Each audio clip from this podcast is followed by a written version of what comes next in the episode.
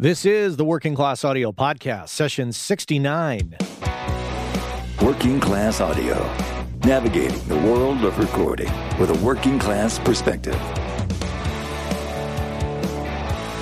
Here's your host, Matt Boudreaux. Hey everybody, welcome back to the Working Class Audio Podcast. You're listening to session sixty-nine, and it is brought to you by our friends over at gearslutz dot com. Focal Monitors, Universal Audio, and Audio Technica. Welcome, welcome. Got another good show. This time we're going to do something a little different. We're actually going to interview somebody who doesn't live in the United States. I know, it's it's been a long time coming. Uh, I think the only exception to that is I interv- not interviewed, but I had Jules from Gearslutz on at one point as kind of a just a check-in, but not really an official interview. So really, I'm not going to count Jules's discussion with us as a full-on um, out-of-U S interview. But this one I am. I'm talking about Magnus Lindberg of uh, Stockholm, Sweden, uh, mixing and mastering engineer who does the occasional recording. He works out of Redmount Studios in Stockholm, and yeah, we're going to have him come up and chat with us a bit. He's also a member of uh, the Swedish band Cult of Luna.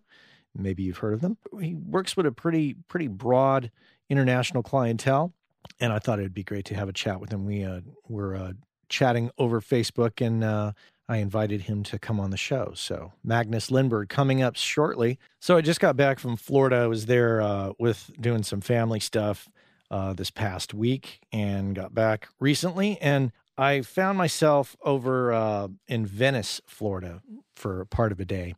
And I was meeting some people there for dinner in kind of a downtown type of area, the many tourist shops and restaurants and lots of people wandering around, and I thought, well, uh, while I'm waiting for these people to show up for dinner, I'm just going to go and sit at this little table that was kind of like off the main thoroughfare, you know, just kind of down, down like a hallway part of a shopping center. And in this hallway were a couple other uh, businesses, not not very many, but there was like there was a barber shop and uh, I think a furniture place, and one place that was on the right caught my attention, and it was.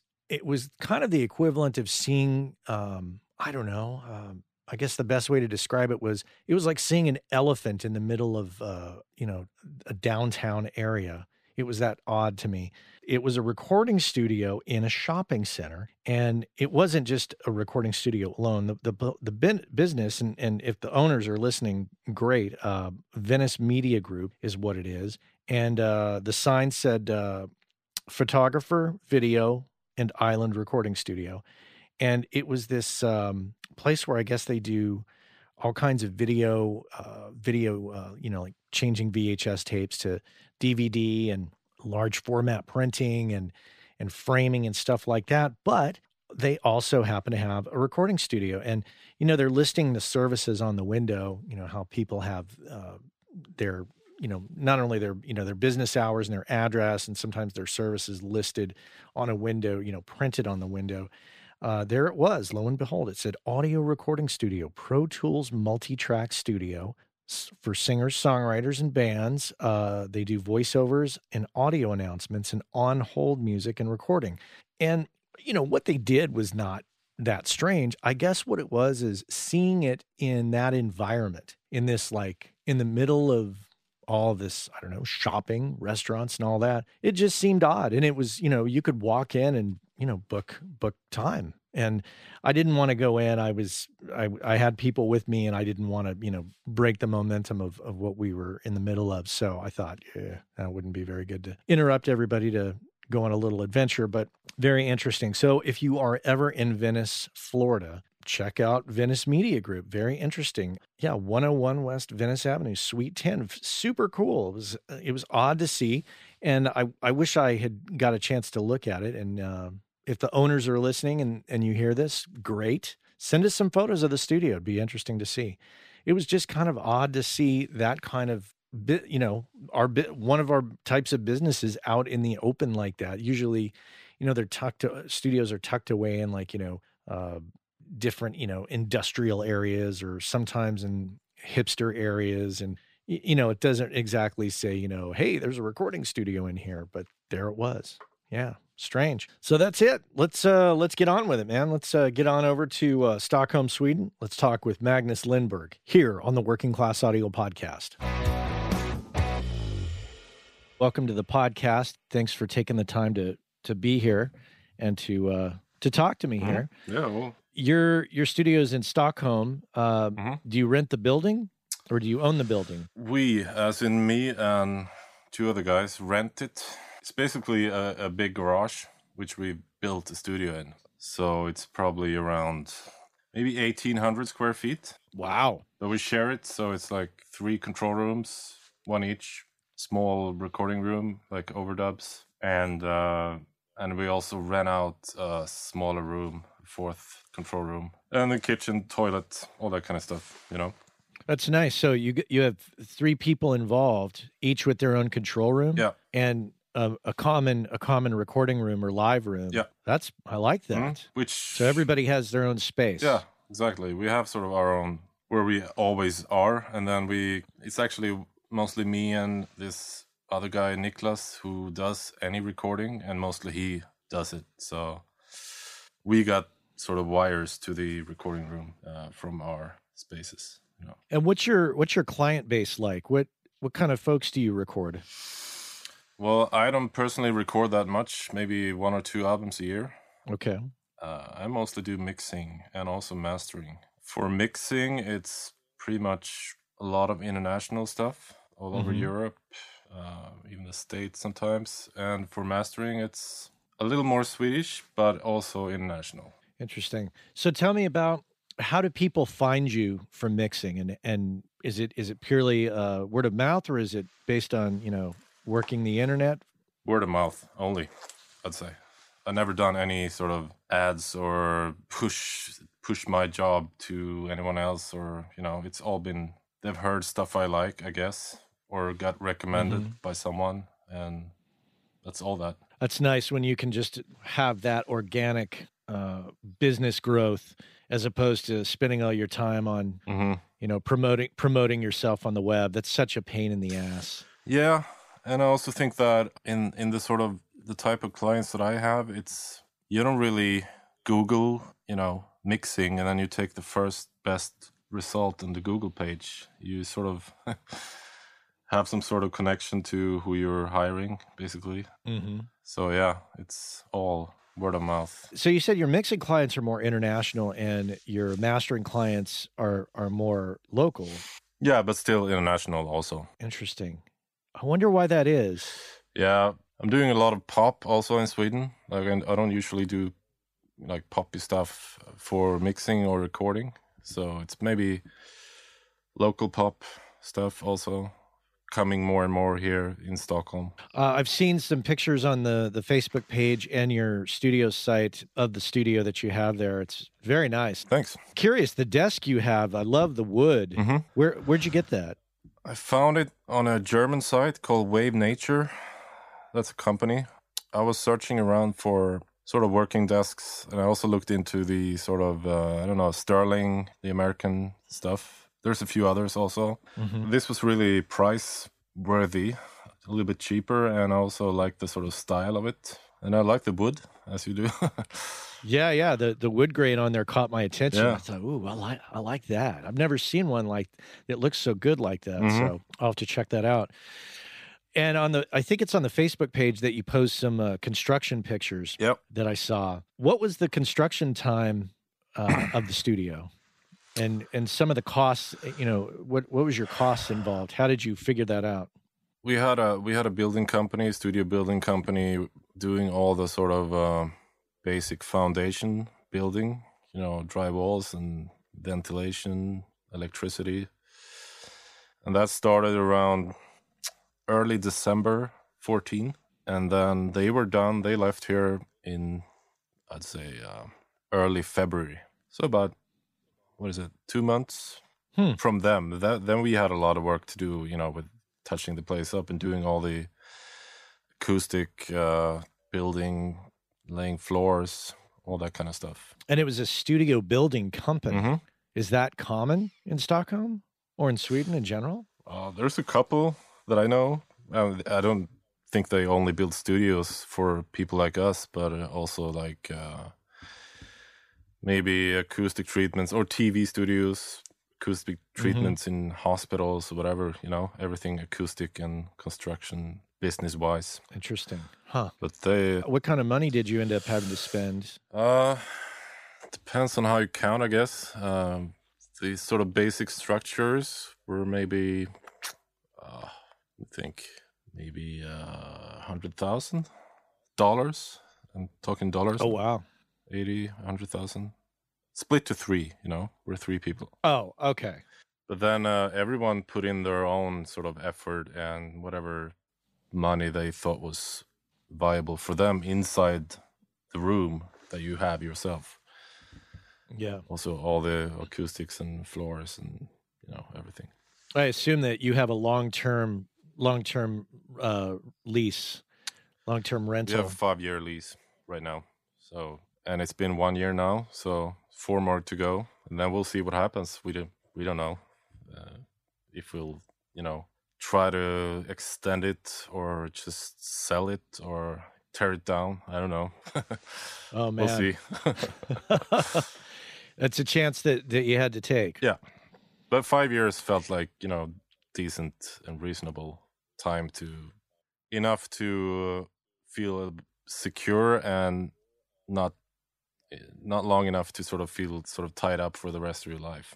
Is there any bleed between the different control rooms, or is it fairly isolated? It's quite good isolated. Uh, I mean, we didn't do, you know, these really super expensive floating floors in the control rooms because that would have been, you know, double the cost of the whole place. None of us really blasts speakers when, when working. I rarely hear anything from, you know, my next door control room. Uh, so it's fine, yeah. Uh, but great. The recording room is totally floating. I, I really like how you've done that. Just uh, it's a, it's like a co-op studio, but mm-hmm. it's got some shared elements, and everybody has their own personal space. Yeah, I think it's that's the sort of whole uh, whole reason why this worked financially, being able to sort of split the costs and share common areas, you know, all that kind of stuff. And I guess you you obviously chose your studio partners very carefully. Yeah, we, we've known each other for a while, and some more than others, so we, we sort of trusted each other, absolutely. And uh, it's been working out great so far. so far. It's been a good year, I take it. Yeah, yeah, absolutely. We enjoy it. When you mix for your clients, how is it structured? Do you mix per song, or do you mix at a at a rate per hour, or... How do you how do you financially plan it with your clients? Per song usually, and depending on uh, how many songs it is, my I mean I'm flexible as you have to be, I think, but it's usually a per song basis, and then that can take you know different amounts of time. But I, I always think that sort of gives me more freedom spending more time with a song mm-hmm. without you know ruining the client, or or it also if it's a really smooth project and it's even better paid, you know. So I think it's fair to to charge per song. Yeah, I like that. It it allows me to get the song to where I like it mm-hmm. and put the time in without stressing out that the client's going to be freaked out about the time I spend. Exactly. You can spend two more hours, you know, it's the same price for them, you know. Yeah. It's predictable. They they know what they're going to pay. Yeah. Do you ever struggle with the with the nature of international work? Do you struggle with language barriers at all? No, not really. I guess everyone is using English. I don't know any other languages but, but Swedish and English. So for me, I mean, it, it happens that you sort of have clients in certain countries that maybe aren't that good at writing in English, you know? Mm-hmm. But since it's written, you can always sort of decipher it quite easily by some back and forth emails. So... Mm-hmm. Do you spend any time on Skype with people? It's usually email, yeah. Okay. Usually email. Uh, or if they come here, you know, it's face-to-face, obviously. But do you prefer people being in the room with you when you mix, or do you like to mix unattended? I like to mix parts, part-time unattended, so I can, like, focus and, you know, be in the bubble. I like that, yeah. And, uh, I mean, feedbacking and stuff uh, and finishing a project, it's so much faster if people are present. And that goes with mastering as well. Saying a word is faster than writing it, sending an email. Yeah, it's it's definitely, I like both. Yeah. Uh, yeah, I always get stressed out when I have clients right there observing the early stages of mixing, where you're kind of exploring and EQing and tearing things apart mm-hmm. and trying out ideas, because they, they hear things and they don't understand the context of, you know, why why is he soloing my vocal, or why is he yeah. you know just yeah. playing the kick drum? If they don't understand the process, I always find it's it's a it's a pain in the ass, because mm-hmm. they stop you and go, what are you, what are you doing right now? Yeah. And then it just takes much longer. Exactly. That sounds weird, you know? Yeah, but, you know, it's going to sound good soon, you know? Right. That's kind of like, it's it's going to sound good. You uh, just trust me. Yeah, yeah. No, that, that part of the job, I, I tend to sort of like to, to be alone. And then I, I love to have clients in for the big picture and sort of the, you know, when I have something rolling in in the mix. Tell me a little bit about the music scene in Stockholm, the music scene slash the recording scene. What's what's the world of recording like there? Is there a lot of studios? And what's what are the costs in, uh, involved for an artist to go to a studio in Stockholm? Well, as everywhere else, I think the, the big studios have been sort of gradually disappearing or getting less, at least. Um, but there's really a lot of... Uh, really small studios. Like, I mean, in this part of, of the town, I, I can name like five within five blocks easily. But it's usually quite small and sort of quite often also kind of in a, you know, cellar feeling, you know, uh, tucked away a little bit, sort of. Because mm-hmm. it's quite expensive with uh, real estate here. Um, but cost, I don't know. Uh, Everything from, you know, eight hundred dollars a day to two hundred dollars. There's a big one over a few hundred meters from here called Atlantis, and that's that's quite expensive if you want to, the Neve console and all that. But there's everything from that to the simplest studio you can imagine. I'm curious, you know, I've spent so much of my time interviewing U S-based engineers, so I'm I'm not really clear, especially, you know, with uh, regards to Stockholm or, or Sweden in general, like how the world of recording compares in terms of, is there a trend towards the same the same tools such as Pro Tools, or or is it more, or are people geared more towards other D A Ws or analog tape? Yeah, it's I'd say it's it's quite similar. As for D A Ws, uh, I think uh, right here in Stockholm, I think uh, especially among producers, Logic is quite common. Pro Tools, yes, especially in recording studios. I personally don't use any of those two. I use Reaper, uh, which I love. But I, I, and also as for hardware stuff, it's it's pretty much the same.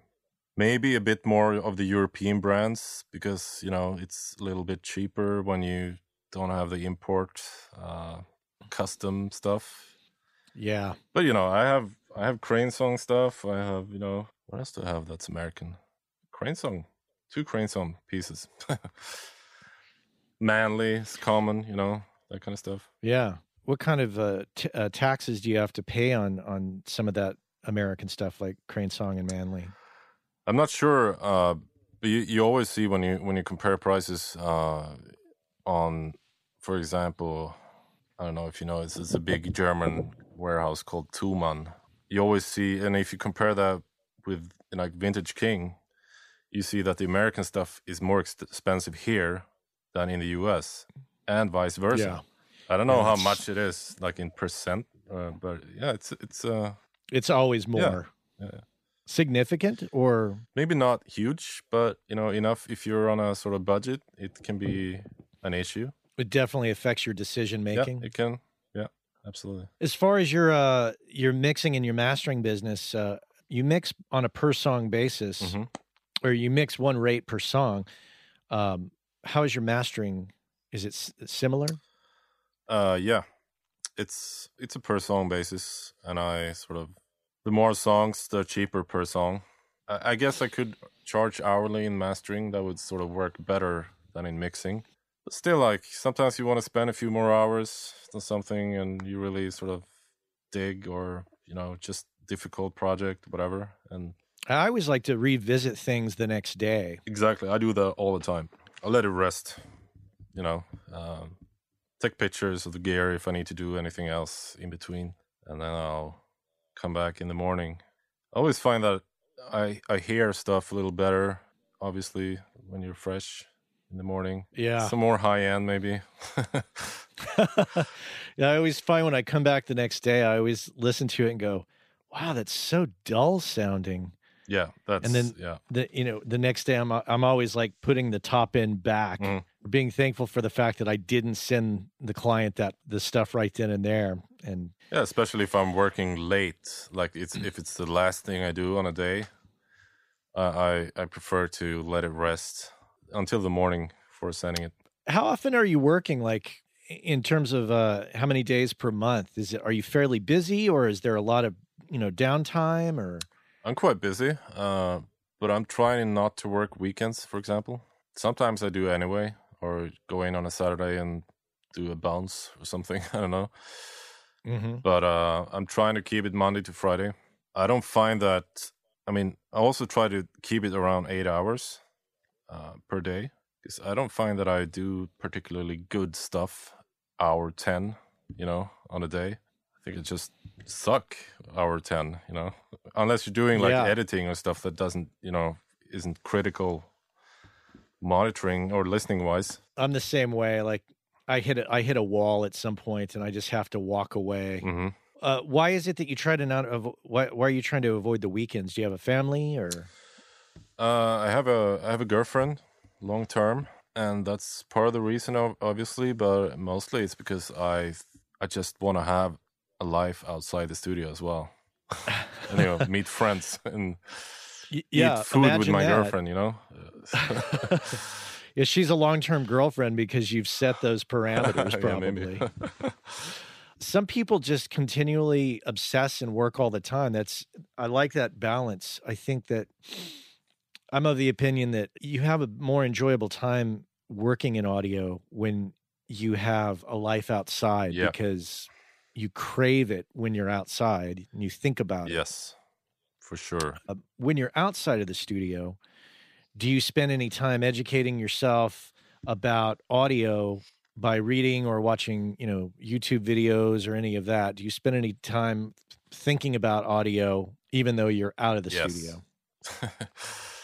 Well, one thing is listening to working class audio.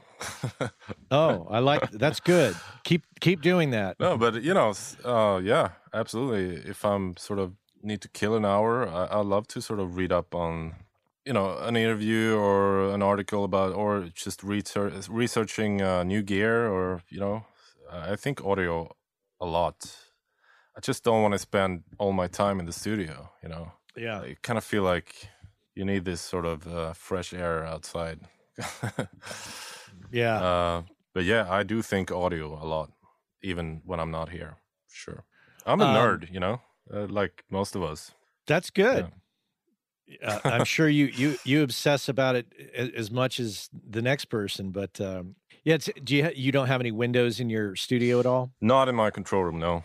We do have okay. windows to the street uh, in the sort of lounge kitchen area. So we get daylight in there, which is nice. But no, not not in uh, not in this room. Yeah, as you see, I have a window behind mm-hmm. me, and that's that's nice. That helps. Mm-hmm. But uh, yeah, but I'm in I'm in I'm in a not, I'm in a more residential situation. Yeah.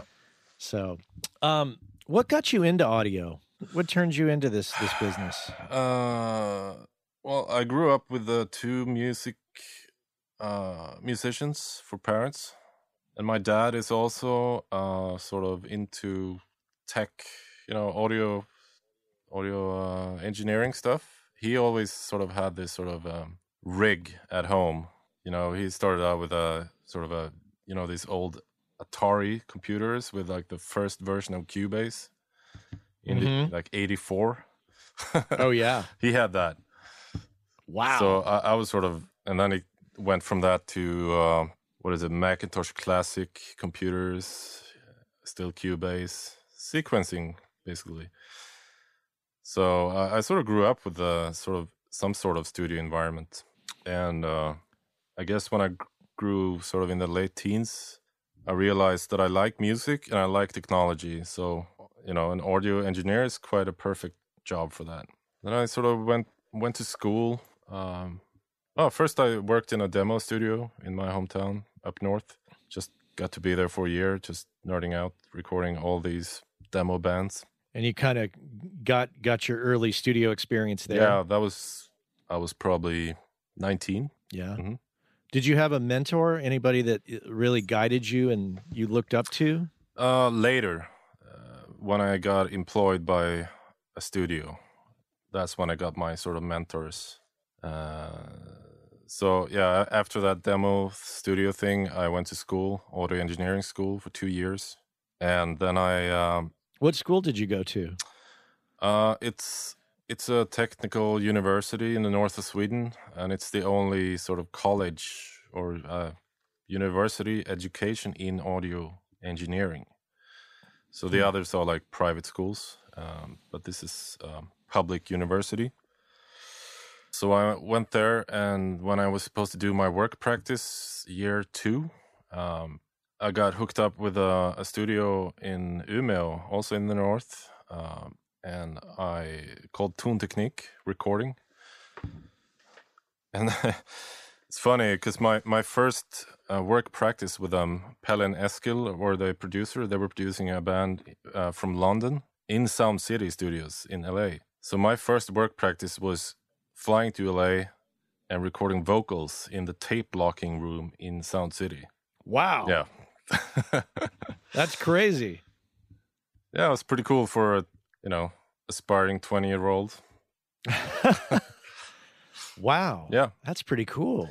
So these two guys, Pelle and Eskil, uh, Pelle Henriksson and Eskil Levström, uh, uh, I sort of continued working in their studio, Tonteknik, after that.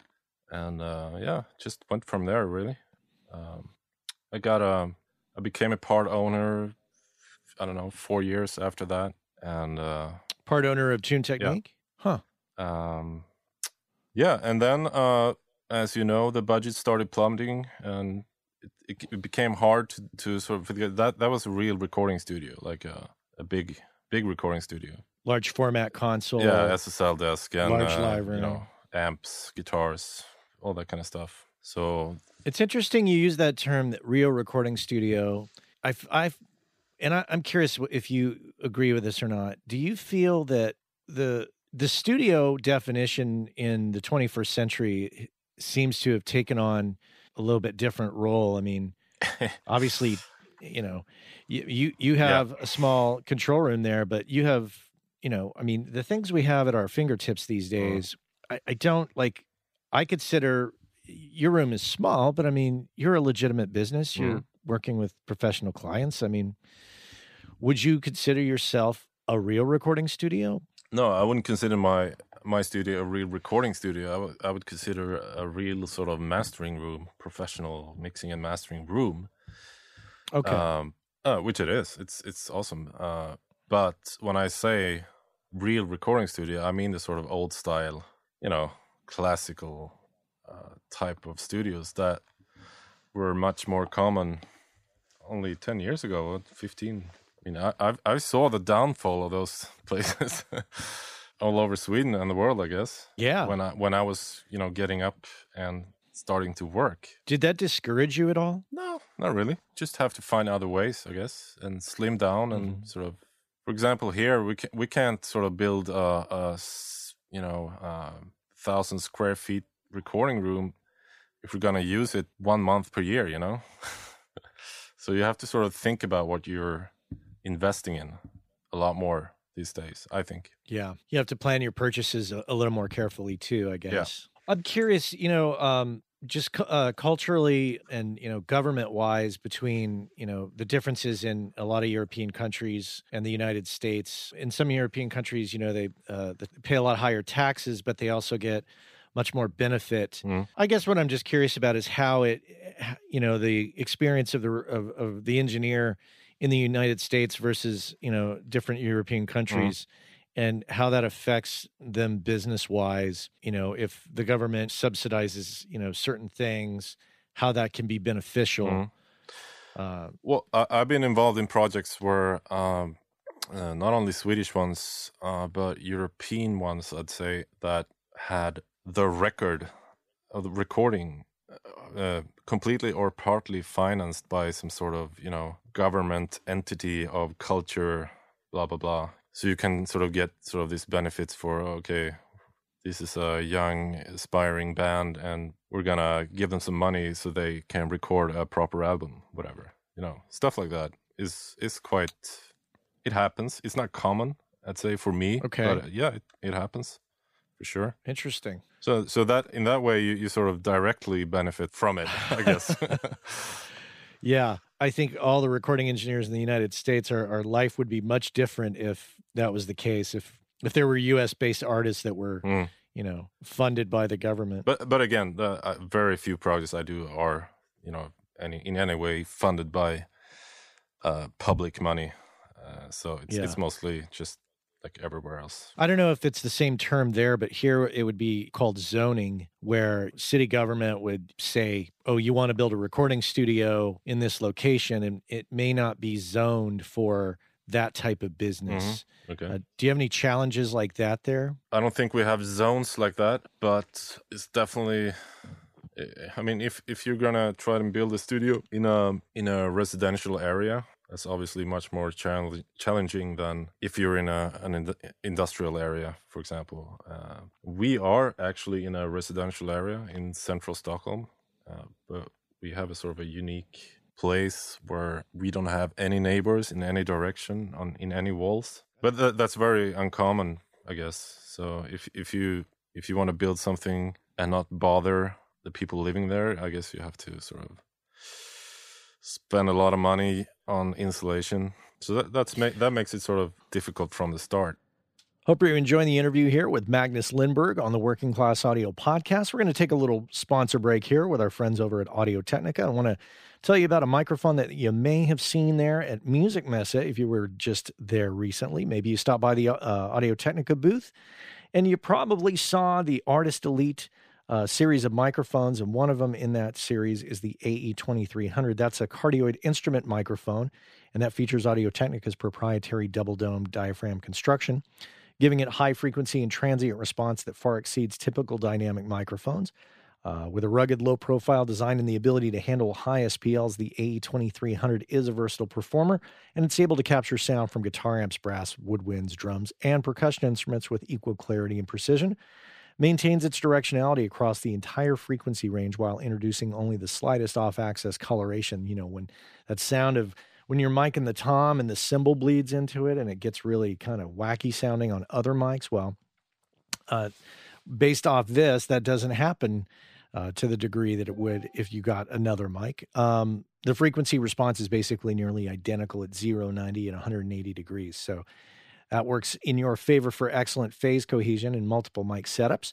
Uh, the microphone is also equipped with a switchable low-pass filter that cuts out harsh, high-frequency noise. That's right, I said low-pass, not high-pass, low-pass, that's right.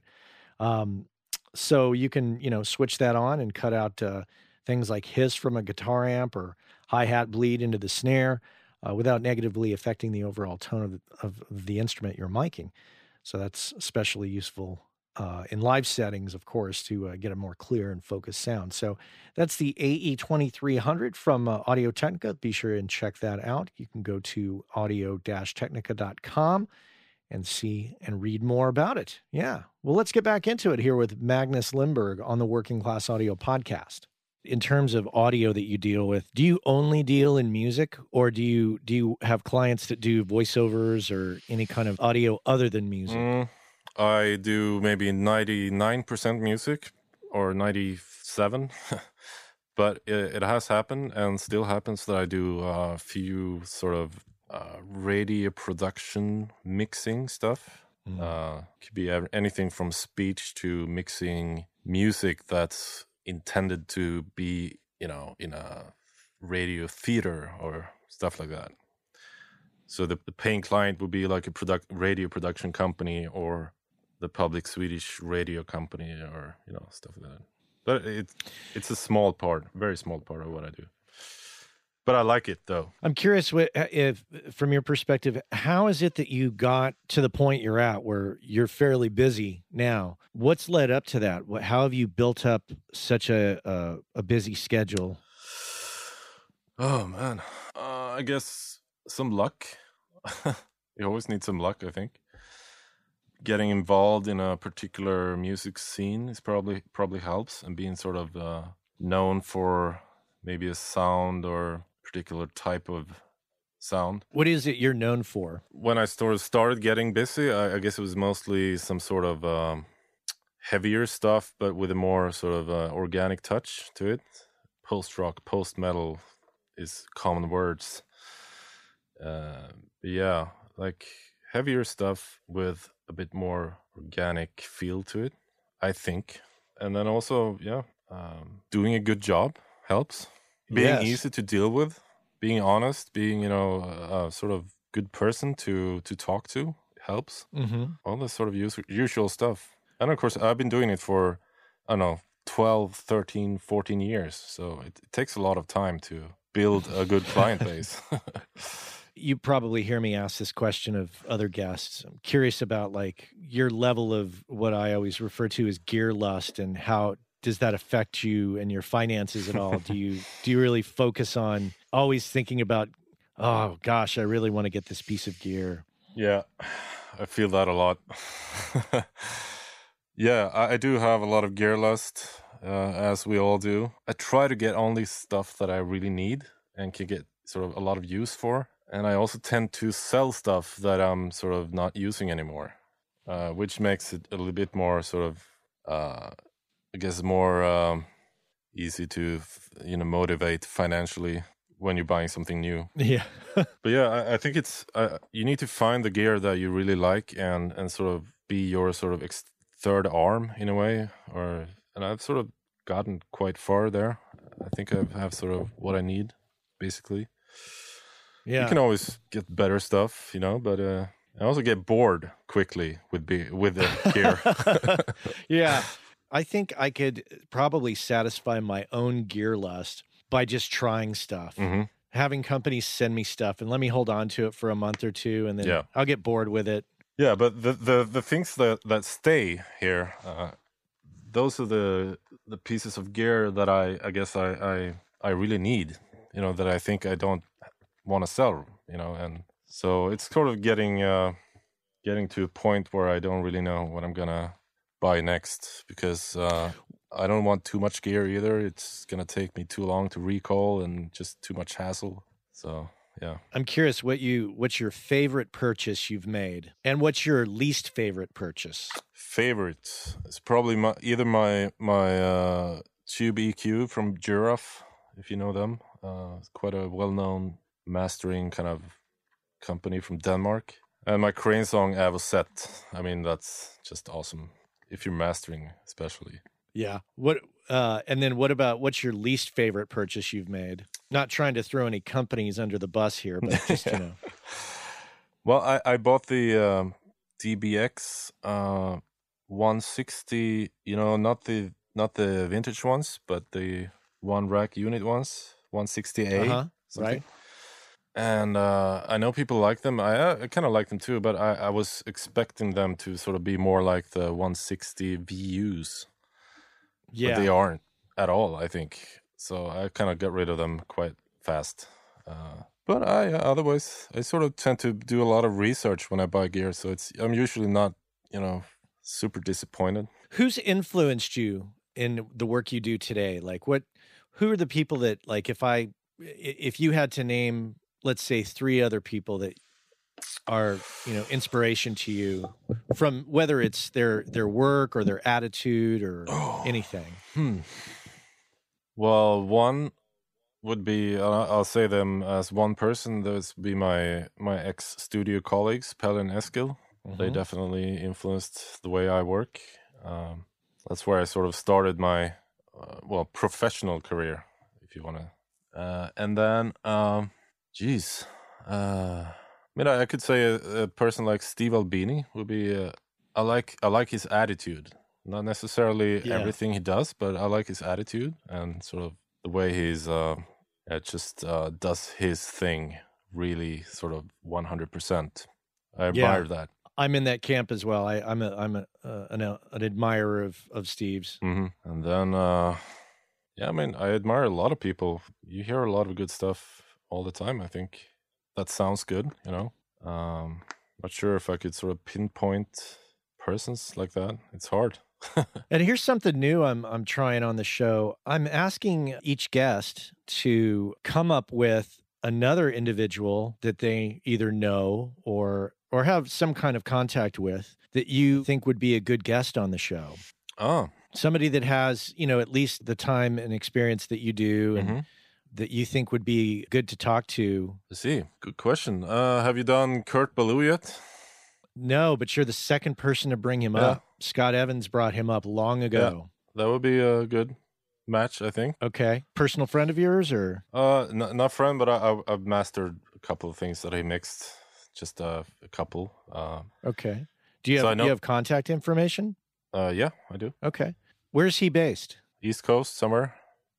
Okay. I think. I'll see if I can get in touch with him. That'd be great. Mm-hmm. Yeah, I just have an e- an email address, so I'll send it to you. Okay. I don't want to get too deep into this con- conversation of gear, but mm-hmm. just kind of curious, like with mixing and mastering, you know, what's what's the gear you use to do your job?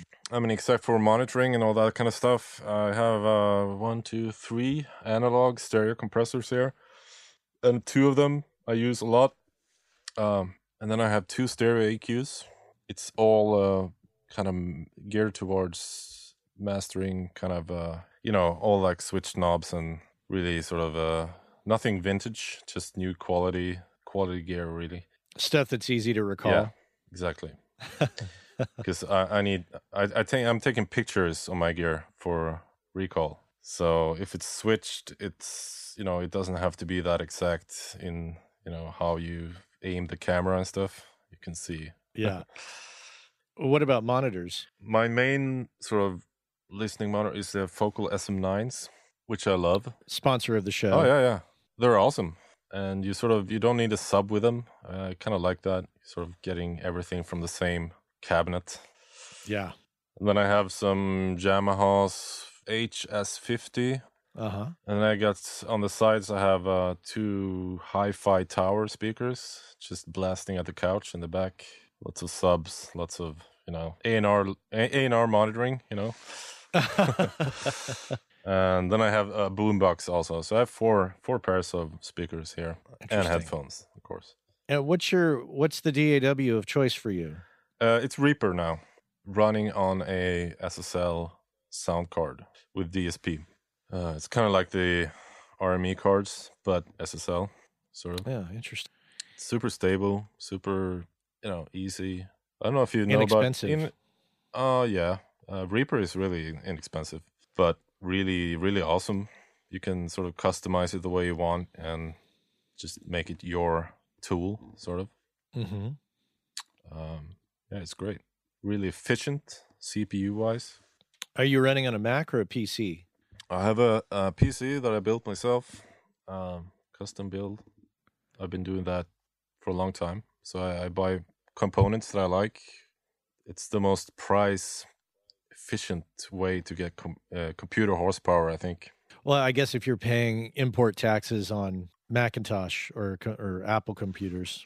Yeah, and, and I think even if I weren't paying some import taxes, uh, it would still be a lot lot more expensive than building your own P C, you know?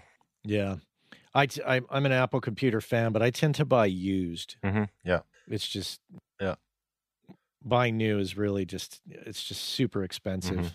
Yeah, I'm sort of, I guess, a bit computer savvy as well, so I'm, I don't have any problems with, like, setting up my own system and, you know, tweaking it and sort of optimizing it in a way. So I think it's fun also. But a, compu- a good it- computer these days lasts... maybe four years at least, so you don't have to do it often. Yeah, and at least with, you know, building your own machine, you can swap out the motherboard and yeah. not have to ditch the whole machine. Yeah, buy some more RAM or...